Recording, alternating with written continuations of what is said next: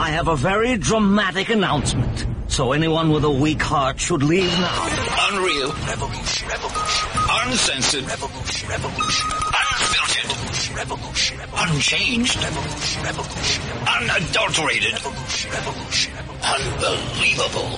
CliffCentral.com. Revolution. Revolution. Revolution.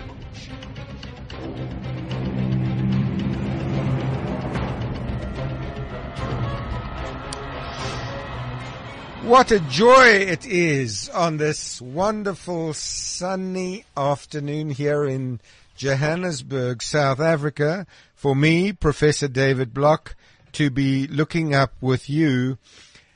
We will be looking up in awe, in wonder, in grandeur, and in splendor at the cosmos above, the macrocosm, and, of course, the microcosm below.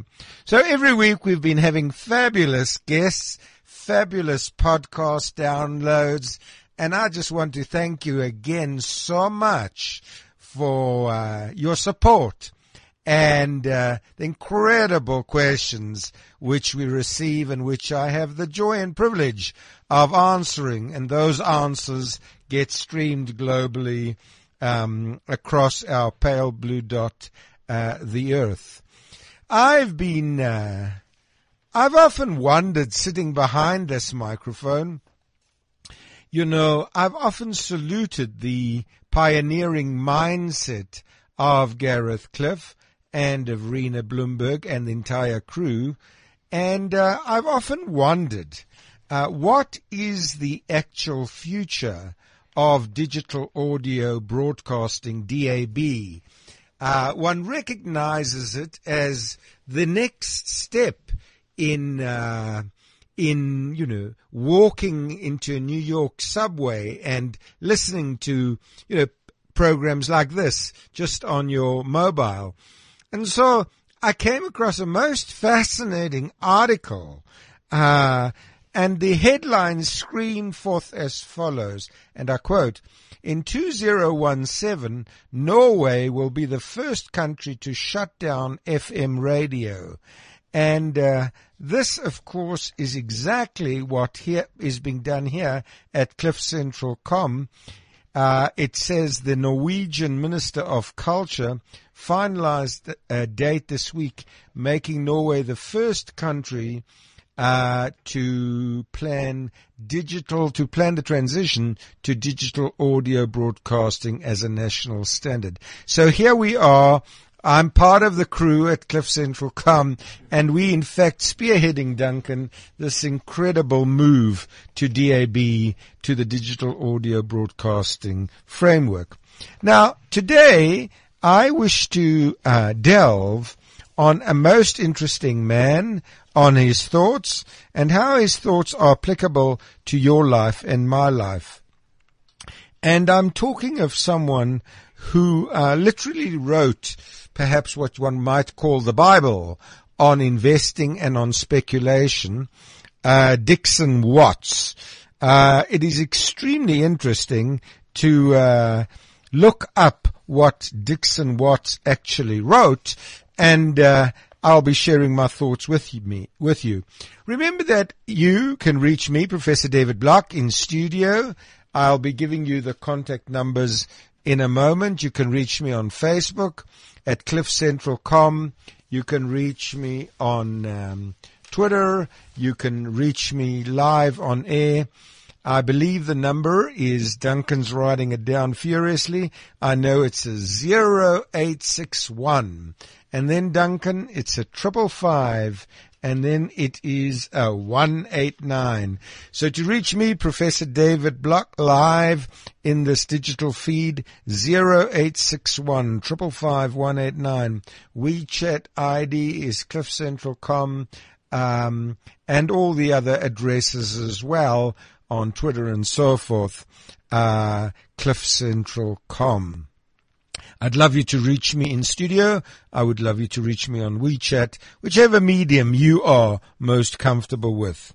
Now, in doing research for today's program, I looked at the foreword of a book called Speculation as a Fine Art by a gentleman called Dixon Watts. And so I was terribly interested to know who Dixon Watts really was. And he turns out to be one of the greatest of investors and speculators in the late 1800s.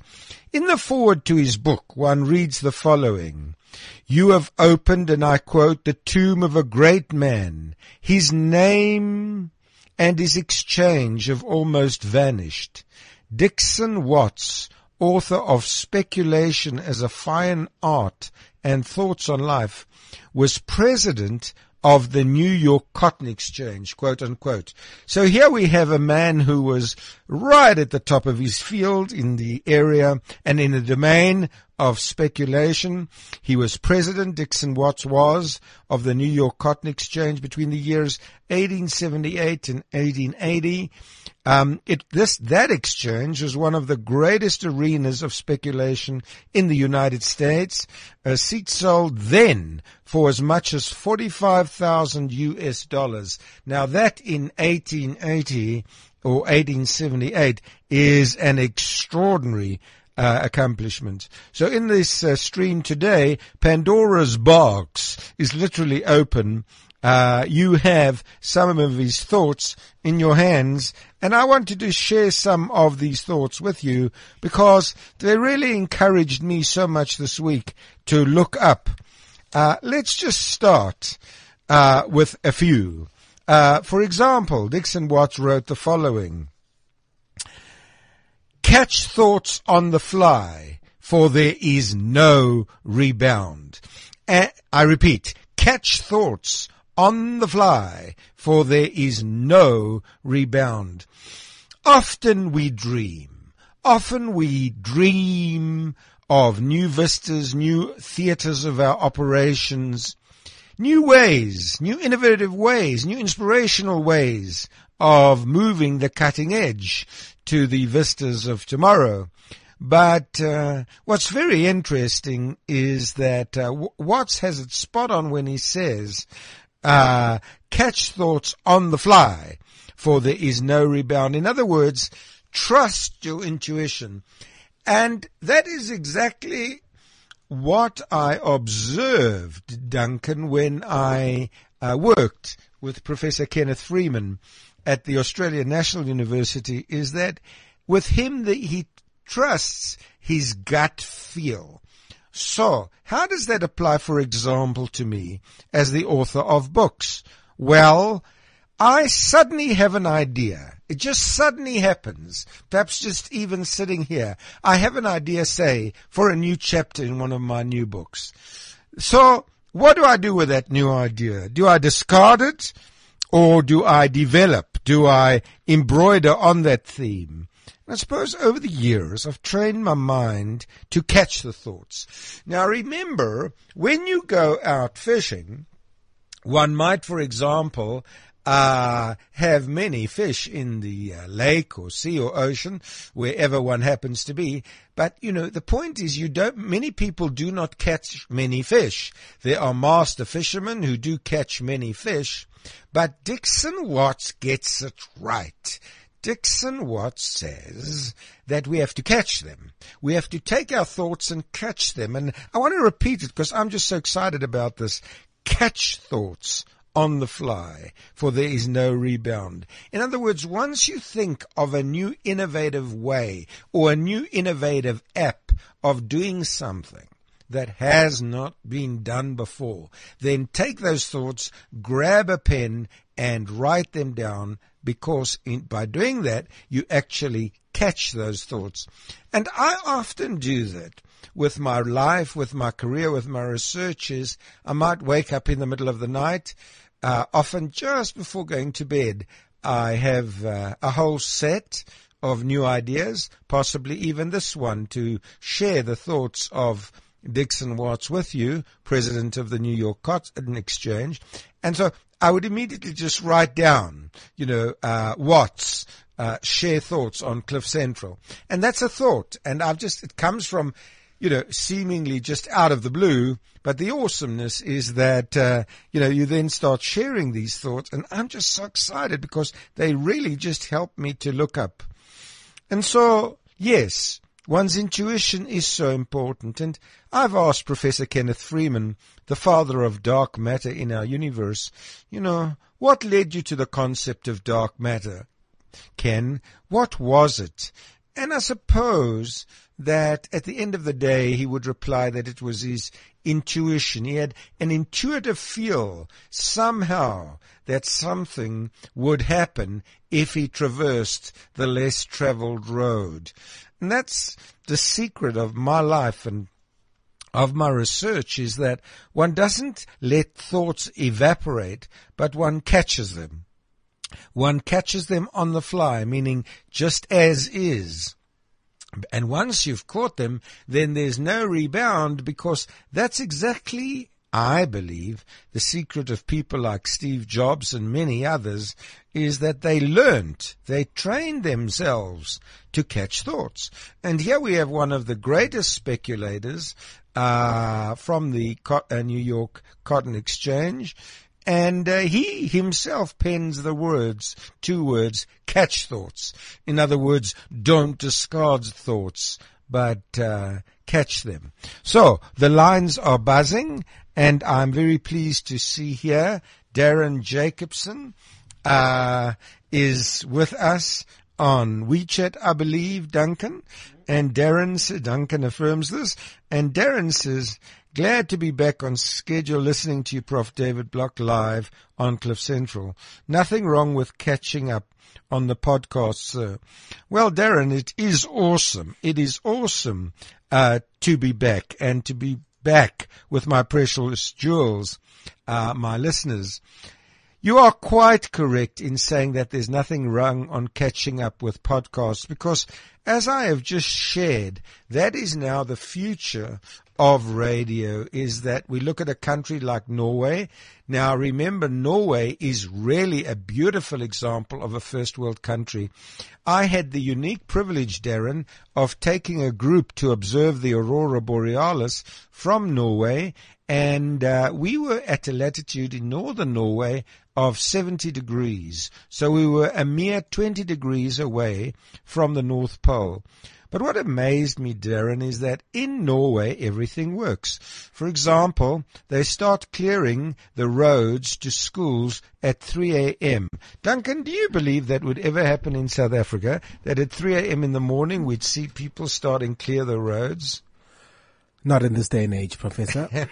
Indeed, not in this day and not in this age. But in Norway, somehow they know that unless the streets are cleared and, you know, you want to go to work and you want to go to school, unless that happens, you won't go there. You won't reach your destination. So Norway is a country that really works. It's really, you know, right at the upper echelons. The level of unemployment is just so low. But my central point, Darren, is that if Norway is going the DAB route of the digital audio broadcasting route, then we should take heed, because Norway just, you know, I have just got such respect for the way that country is actually run in terms of municipal delivery. It is awesome to see those snow plows working. I was in a little town called Tromsø in northern Norway. We might have some listeners listening to me now from Tromsø. And it is just so amazing to see things working so well. And yet they are deciding that the digital streaming route is the way to go, because you think of someone sitting in their car, for example. Well, they won't turn on their radio in due course. They'll just put a little earpiece in their ear and listen on their mobile. But you can do that on the train. You can do it on the street. You can do it wherever you are. And I think that's an incredible thing about DAB, or digital audio broadcasting or streaming. So it is indeed, podcasts are indeed an awesome way to catch up on programs which one may have missed. And again, that's catching a thought. I think just as Watts says, catch thoughts on the fly, what you're saying, Darren, it's another way of catching a thought.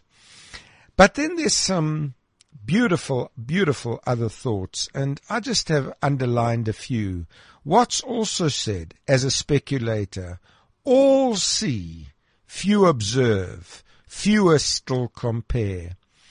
And you know, I happen to be part of a team who discovered the collision of two galaxies, relatively nearby, the Andromeda Spiral Galaxy.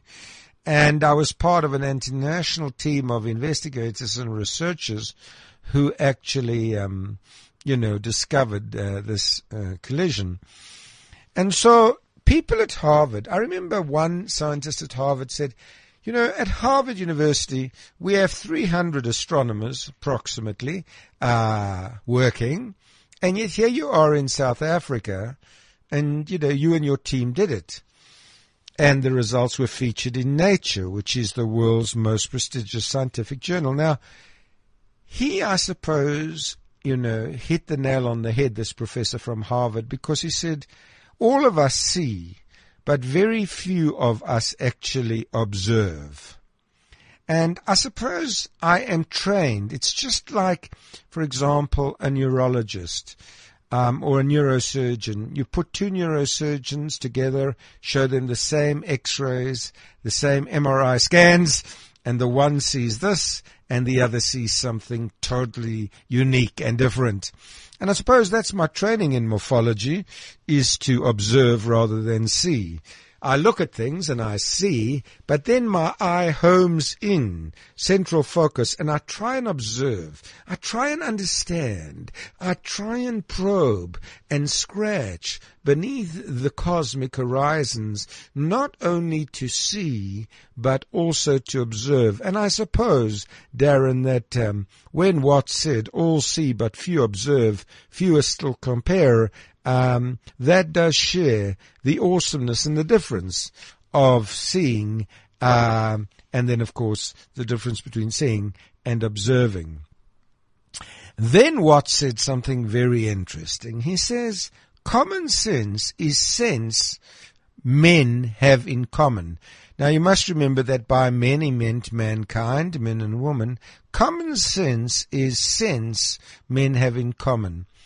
So, just to give you an example, George Bizos and I, our esteemed guest last week, Duncan, we were at a restaurant. And at this restaurant, they were selling bottles of wine, which cost in range up to 30,000 rand.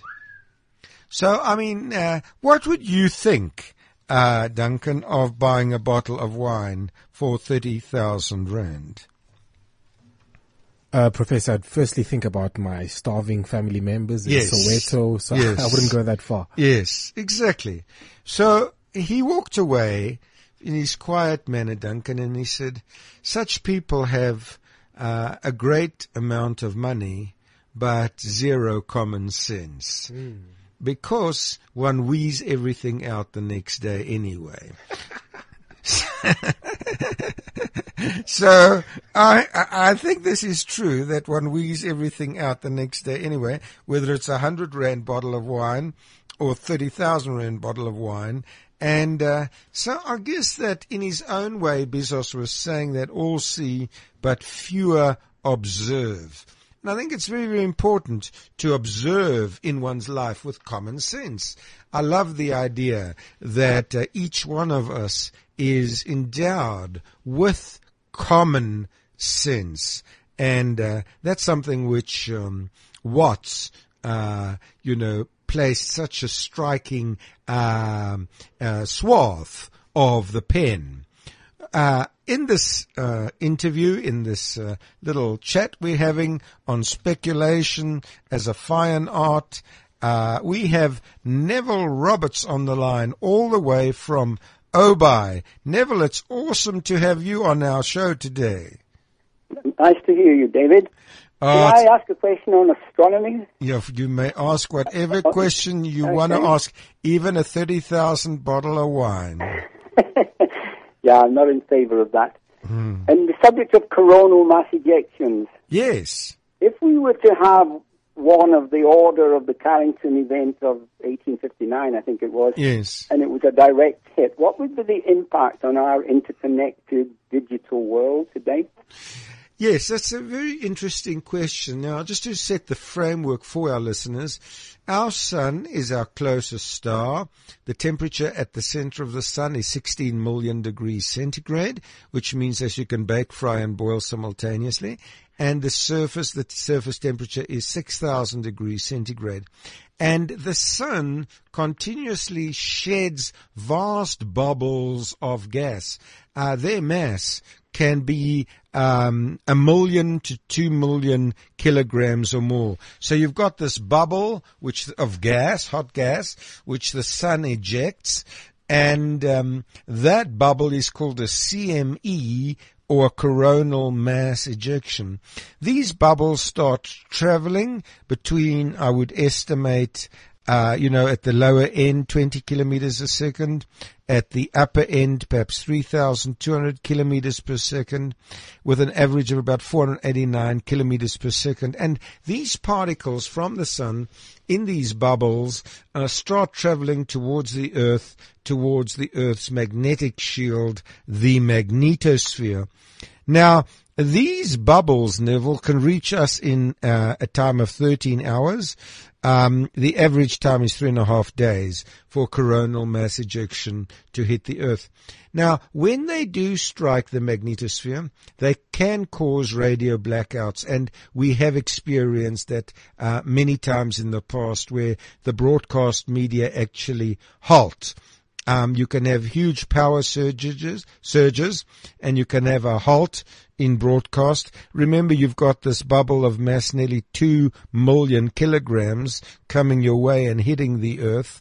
They are, in the dates you mentioned, very close in number to the solar maximum. The sun goes through a cycle of activity and then inactivity every some 11 years. And so when the sun is particularly active, these high-energy particles, such as xenon and krypton, strike the Earth's magnetic fields, generally around the poles, Neville. So you have the aurora borealis, and you have the aurora australis. What is happening is that these high-energy particles interact with with atoms in our atmosphere. They ionize the atoms. And in the spectra of the aurora, which I was privileged to see from Norway last year, you see the most beautiful greens and reds and so forth, specifically elements and atoms being ionized of oxygen and of nitrogen. But they can have rather devastating effects on broadcasting, blackouts, which might last for several minutes and more, huge power surges. And I think what it goes to show, Neville, is just how active our closest star really, really is that it's shedding mass in the form of CMEs, or coronal mass ejections, all the time. Now, what were your thoughts this week, Neville, of the coronal mass ejection about to strike the Earth? Well, I understand that from your comments, it was not a major event this time. Yes. So I wasn't really anticipating much. That's correct. To be aware of it down here. That's correct. In other words, what I would say is, for this one, it's a weak CME, a weak coronal mass ejection. Certainly its mass would not be extreme. You would not have a high level of activity. And but I just think it just goes to show how dynamic the universe really is, the universe in which we live, move, and have our beings. It is awesome to think that as you and I are talking, Neville, there's a CME, a coronal mass ejection, traveling towards us, scheduled to hit on April 21, 22. But as we pointed out on Facebook, It is not an extreme one. And so as far as, you know, global streaming is concerned, there'll be no effects whatsoever. But it is extremely important to realize that when there's massive CMEs, and massive sunspot activity, broadcasting in general can be halted. Great. Thank you so much, and enjoy your awesome day in Obi. I can just see you standing there overlooking the glory of your little private valley with the trees waving gently in the wind. Exactly. Be blessed, and to you and Margaret, always look up. Right. That was Neville Roberts asking me about coronal mass ejections. So let's have a look at the lines again. WeChat ID, remember. Oh, we have something from Inappropriate. I just love your code name there, Inappropriate, because your comments are always so appropriate. So to see you, to see the wording come up Inappropriate, I just think is so appropriate that it's inappropriate not to be appropriate. So in fact, it's so appropriate that even people who study being appropriate would say that inappropriate is not appropriate.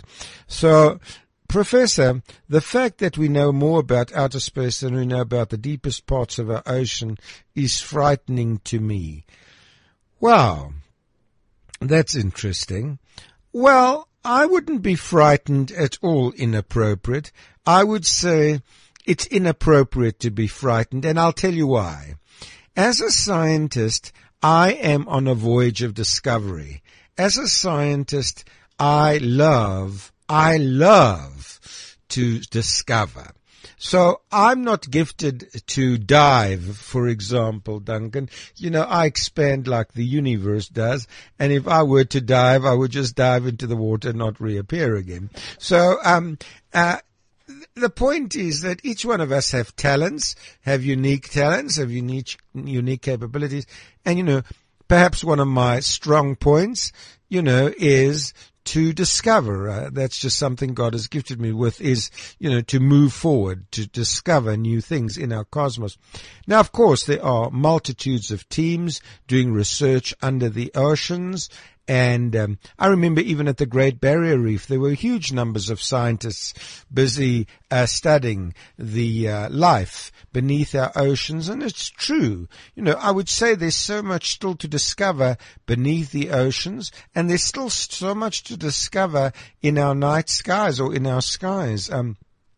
One thinks of the cosmic microwave background radiation. Again, there's just so much to do in that arena.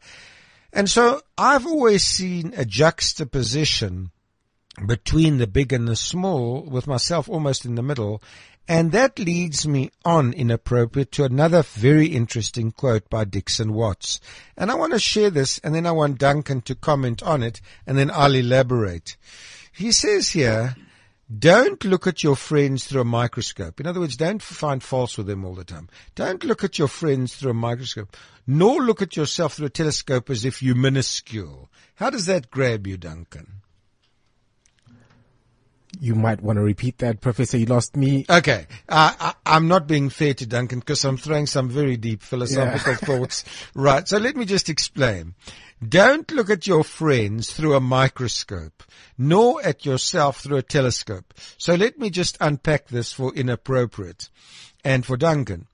So don't look at your friends through a microscope. What that means is don't be petty and start finding faults with all your friends. You see, when we look at, specimens through a microscope, we're looking microscopically at the minutest little detail.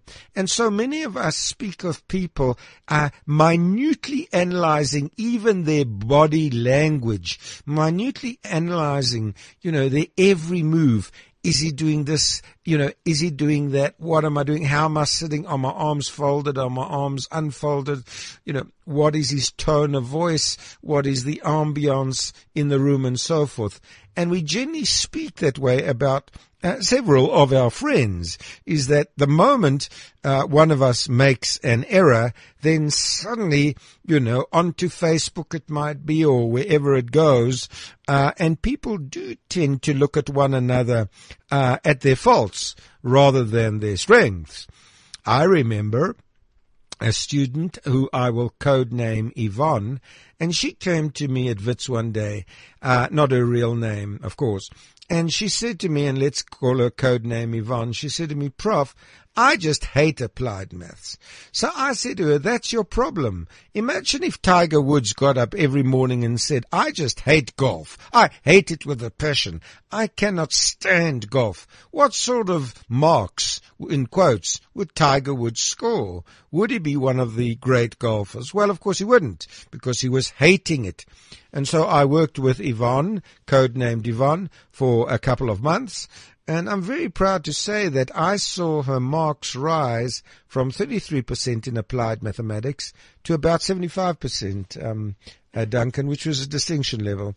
So I have seen changes in attitudes when I feed on people's zones of, when I press their green buttons rather than their red buttons. In other words, I don't like looking at people through a microscope. You know, I meet many, I'm privileged to meet multitudes of people across the globe. But I'd never try and look at my friends through a microscope, looking at, you know, for example, I remember once picking up a scientist at the airport and he stank. He hadn't had a bath in months. But Duncan, I have to look beyond that. How would you feel, Duncan, if you, you know, picked up a famous scientist and they stank?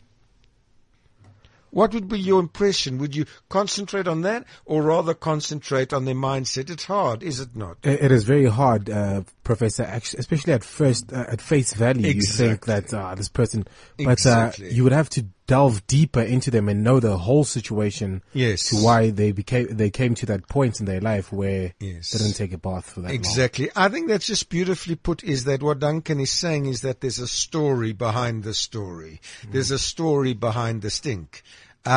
You have to understand, why has a person allowed himself to become so negative that they don't care, that they reek from the moment they step off the plane to WITS?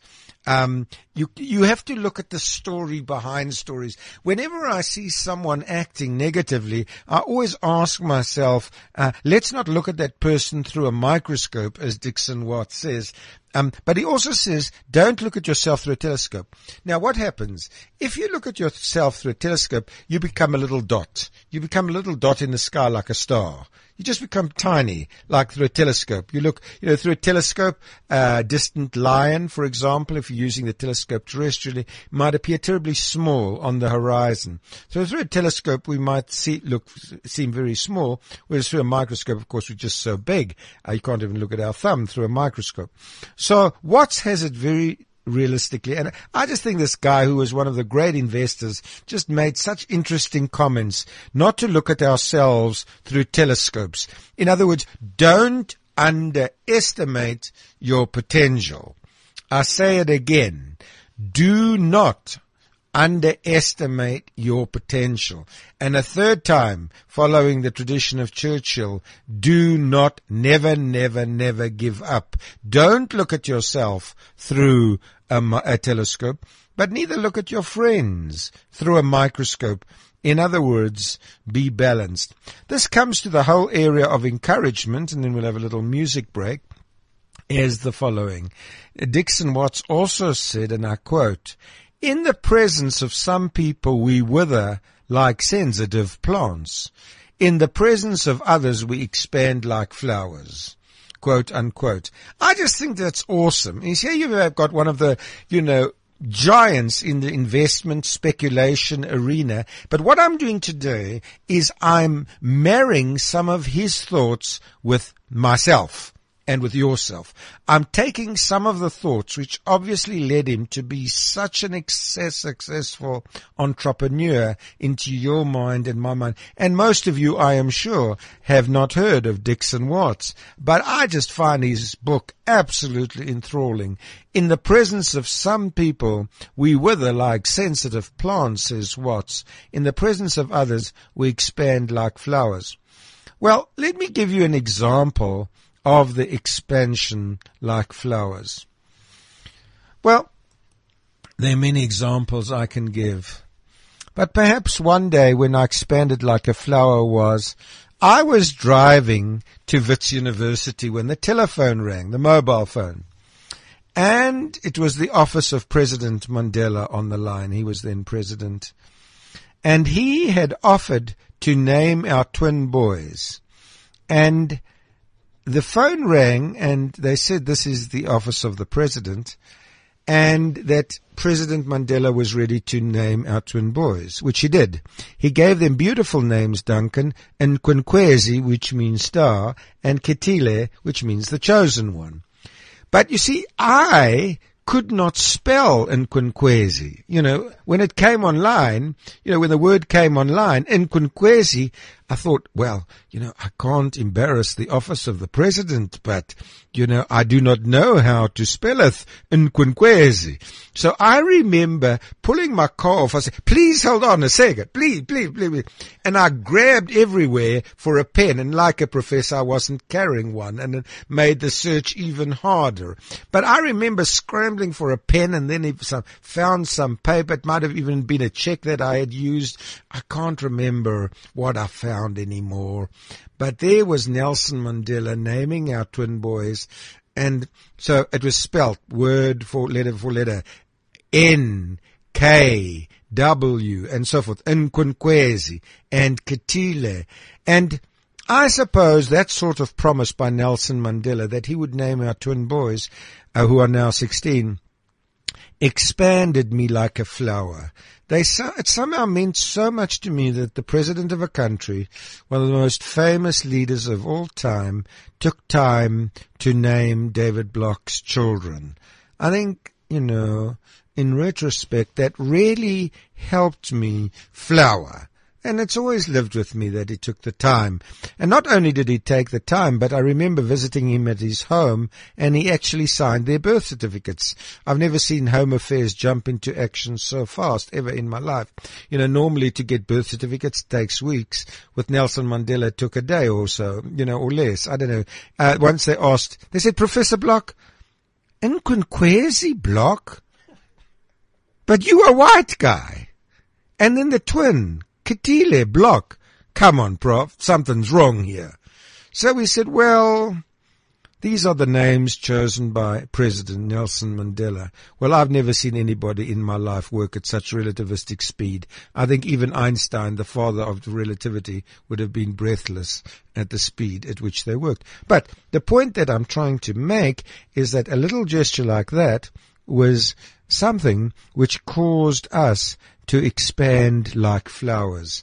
And I must say that, you know, over the years I'm privileged to address thousands and 10,000s of people sometimes per sitting, but some people do make me flower. Just like being here at Cliff Central, just the entire crew helped me to flower. They really, really do. Another awesome time which helped me flower so much was when Gareth Cliff once emailed me and he said, Prof, let's have some coffee together. And I said, sure.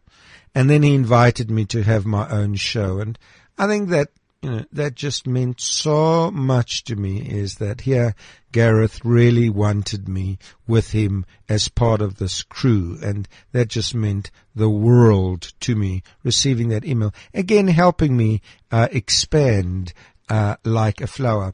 Watts gets it right. He says, we expand like flowers.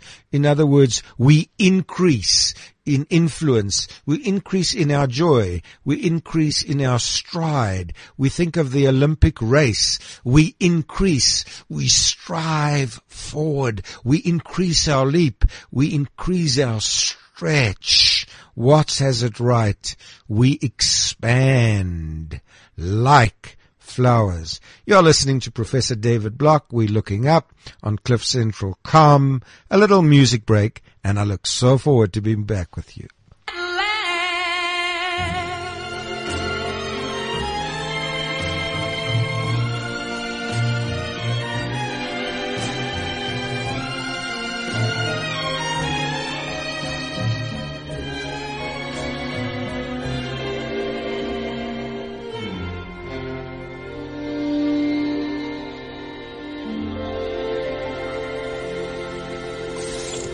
Unreal, uncensored, unradio. CliffCentral.com.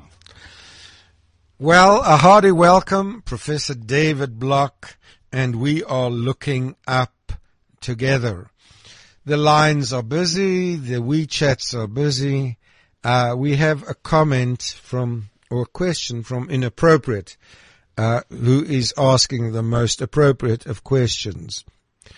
So, Inappropriate says, Prof, sometimes I struggle for extra strength to move on and to look up. Prof, who can I look to if I'm, or am I looking for Jesus, or I'm looking for Jesus? Yes, I believe that in reaching every dream, there is a tremendous calling to be focused. I think you heard that on Advocate George Bizos' discussion last week, is that he at 87 needs extra strength. But what gives him the extra strength is to keep the goal in focus. Think of an Olympic swimmer. They have a goal to win the Olympics, Inappropriate, and at times they need extra strength. And you know, there are many days, Inappropriate, when I would wake up and perhaps not feel like lecturing right then and there, needing some little extra strength. But the wonderful thing is that if one is focused, as you say you are, or if you are not focused, in reading your comment again, you know, to whom do I look up to get that extra strength to move on? I think that looking to Jesus is an awesome way of moving ahead, don't you, Duncan? It's really setting one's lifestyle in focus on the creator of the cosmos. I think that's a very awesome anchor to have in one's life. Yes. Good. So there I would heartily agree, is that, you know, I've always kept the Lord as my absolute anchor. The Lord is my shepherd, I shall not want. And then, though I walk through the valley of the shadow of death, I will fear no evil. And so, Inappropriate, I just sense that's a heart cry.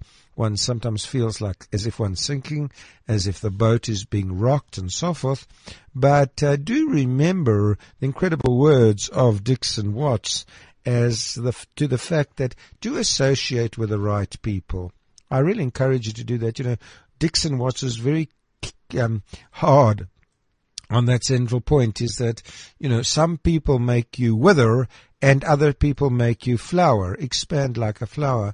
And, you know, if in any minute way I'm helping you today to expand like a flower, that makes my whole journey to CliffCentral.com studios just so worthwhile. Is, you know, I often say, just when I get out of the car, even if I can inspire one person today to run the Olympic race with new vigor and renewed strength, I've most certainly achieved my goal and much more. So, Inappropriate, if that does or does not answer your question, just reach me by WeChat and we'll take that further.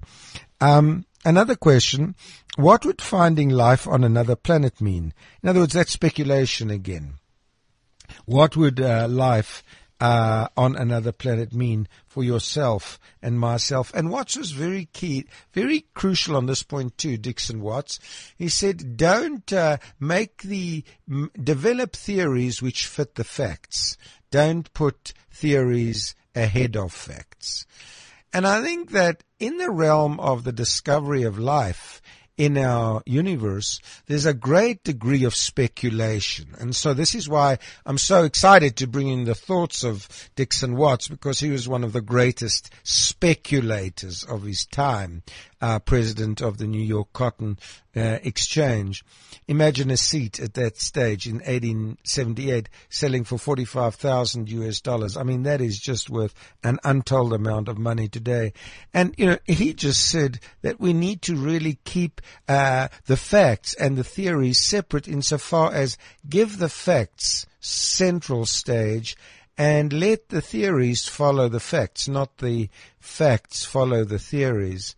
And I think that's very true in just so many domains which I study, is that, you know, one can't discard theories, or sorry, one must discard theories or modify them if they do not meet with the facts. One simply must, because I think that was one of the great strengths of Einstein's theory of general relativity, is that Einstein predicted that light from distant stars would be deflected around the sun, and this was tested by Sir Arthur Eddington in the early 1900s, and he verified that Einstein's prediction was true. So in other words, you've got theories, you've got facts, and then you've got to juxtapose a balance between theories and between facts. And so, you know, there's a lot of speculation, as there was in the early 1900s, that there'd be, for example, human beings on Mars. But as we know, there are no human beings on Mars whatsoever. So that was speculation. And when one speculates, and if you put theories that there's life on Mars before facts, you can become unstuck. And that's exactly what Dixon Watts cautions against, is he says, do not place the theories ahead of the facts. He says here, and Duncan, I'm showing you this just to show that I'm actually speaking the truth here, make your theories fit your facts. Make your theories fit your facts, not your facts, your theories. And so, you know, insofar as life on other worlds is concerned, they're just multitudes, a plethora of theories. But we have to be very, very careful about it, to not go overboard and say, well, you know, this is now fact that there's another Gareth Cliff on Neptune, or an Alpha Centauri or Proxima Centauri, or there's another Jonathan, or there's another Rena, and so forth. One has to be very, very, very careful to distinguish and delineate fact from theory. And again, I was just so thrilled when I read that comment by Dixon Watts. Make your theories fit your facts, not your facts, your theories. And so that's exactly what finding life on another planet would mean. Could it mean that it unites us as humanity? I think it would unite us just in the common quest of seeking the awesome grandeur, the story behind the story, the story behind the Big Bang, the story of how we came to be here. Just to whet your appetites before I continue on the thoughts of Dixon Watts, next week's a very special week on Looking Up with David Block, because this is an awesome book I bought. Well, just to take the story one step back, I was invited by George Bizos to his birthday party, and they had an image of George Bizos which was on auction. And then I started learning about the 21 Icons project, which includes George Bizos, includes Ahmed Kathrada, includes, of course, the late President Nelson Mandela, and, 21 icons in all. And the genius behind the 21 Icons project is, one of our leading photographers, absolutely so, Adrian Stern. And I look very forward to interacting with Adrian Stern before the program, just to roadmap our questions, and then bringing him in on the CliffCentral.com studio for 1 hour live. So that is Adrian Stern, the photographer, the legend behind the legend, the man who photographed all these icons, who captures emotion in just such a beautiful way. And I would encourage you greatly to listen to what he has to say, to questions he will ask me, I will ask him, and so forth in our interaction next week with Adrian Stern. Jerome is on the line, or rather on WeChat. And Jerome says, "May God bless you forever, Prof." Wow. I'm just wanted to cry. May God bless you forever, Prof, because he made you an instrument to inspire us. You light our candle each week. Duncan, write that down for me. I want to make a big poster of that and put that in my office. So let's just write that. I'll write that down afterwards. But wow, I suppose I have faced many, many Goliaths in my life, Jerome, many Goliaths. And I'll be sharing some of the Goliaths I have faced in the weeks to come. And so, whenever I face a Goliath, I always remember the scripture that David cut off Goliath's head. And it's interesting because my name is David. And so, Duncan, how do you like that, the David and Goliath scenario? It fits very well, Professor. And so, the reason that I'm alive is to inspire others. I think that's just so important.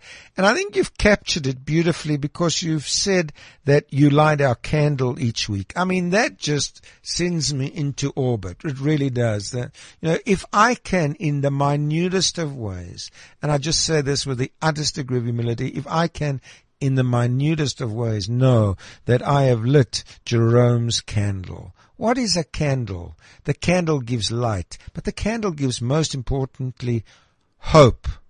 I remember when Nelson Mandela was alive, the central focus he placed on the lighting of candles, light overcoming darkness. And, well, that's why I'm here, Jerome, and I'm just so excited that I'm just God's little instrument to inspire and encourage you and to help light your candles each and every week. So we've been looking at speculation, at the realms of speculation, at the powers of imagination, and I'd like to end off with one or two further thoughts by this great man, Dixon Watts. He says, if speculation keeps you awake at night, sell down to the sleeping point. I love that. If speculation about anything keeps you awake at night, sell down. In other words, get rid of those worries. That's really what he's saying. And to us, I suppose, in this extreme realm of xenophobic violence and so forth, if speculation keeps you awake at night, you are worrying too much. I would encourage you to be part of the solution rather than be part of the problem. My wife yesterday was part of a march at the University of Johannesburg against xenophobic attacks. I adore and appreciate every single human being. I recognize each human being as a flower born to yet spread its petals further. I see the mass of humanity not as a mass of humanity, but rather as individuals. In conclusion, yesterday I was with one of South Africa's greatest cartoonists of all time, Dov Fedler, and he came to the car to bid me farewell, and Dov Fedler said something to me which was quite remarkable. He said, "Just look at what's at my foot," and I had a look, and there was a little dandelion, a little plant, a dandelion, and he said to me, "Well, just look at those beautiful aerodynamically designed parachutes." And of course we know that when the wind blows, the dandelion sheds its parachutes to sprout forth new dandelions. I see you as one of those awesome parachutes. I see you seeding new ideas, new creativity, new potential. I see those parachutes being carried, your parachutes being carried in the winds of space and of time. I see them landing on fertile ground. I see them sprouting forth. I see awesome new dandelions. I see new creativity and power and purpose and majesty and awe and wonder. Words fail me at 14:58:59 South African Standard Time. Until next time, this is Professor David Block looking up, trusting you've enjoyed the whirls of speculation as delineated by the great speculator Dixon Watts. And now some concluding music.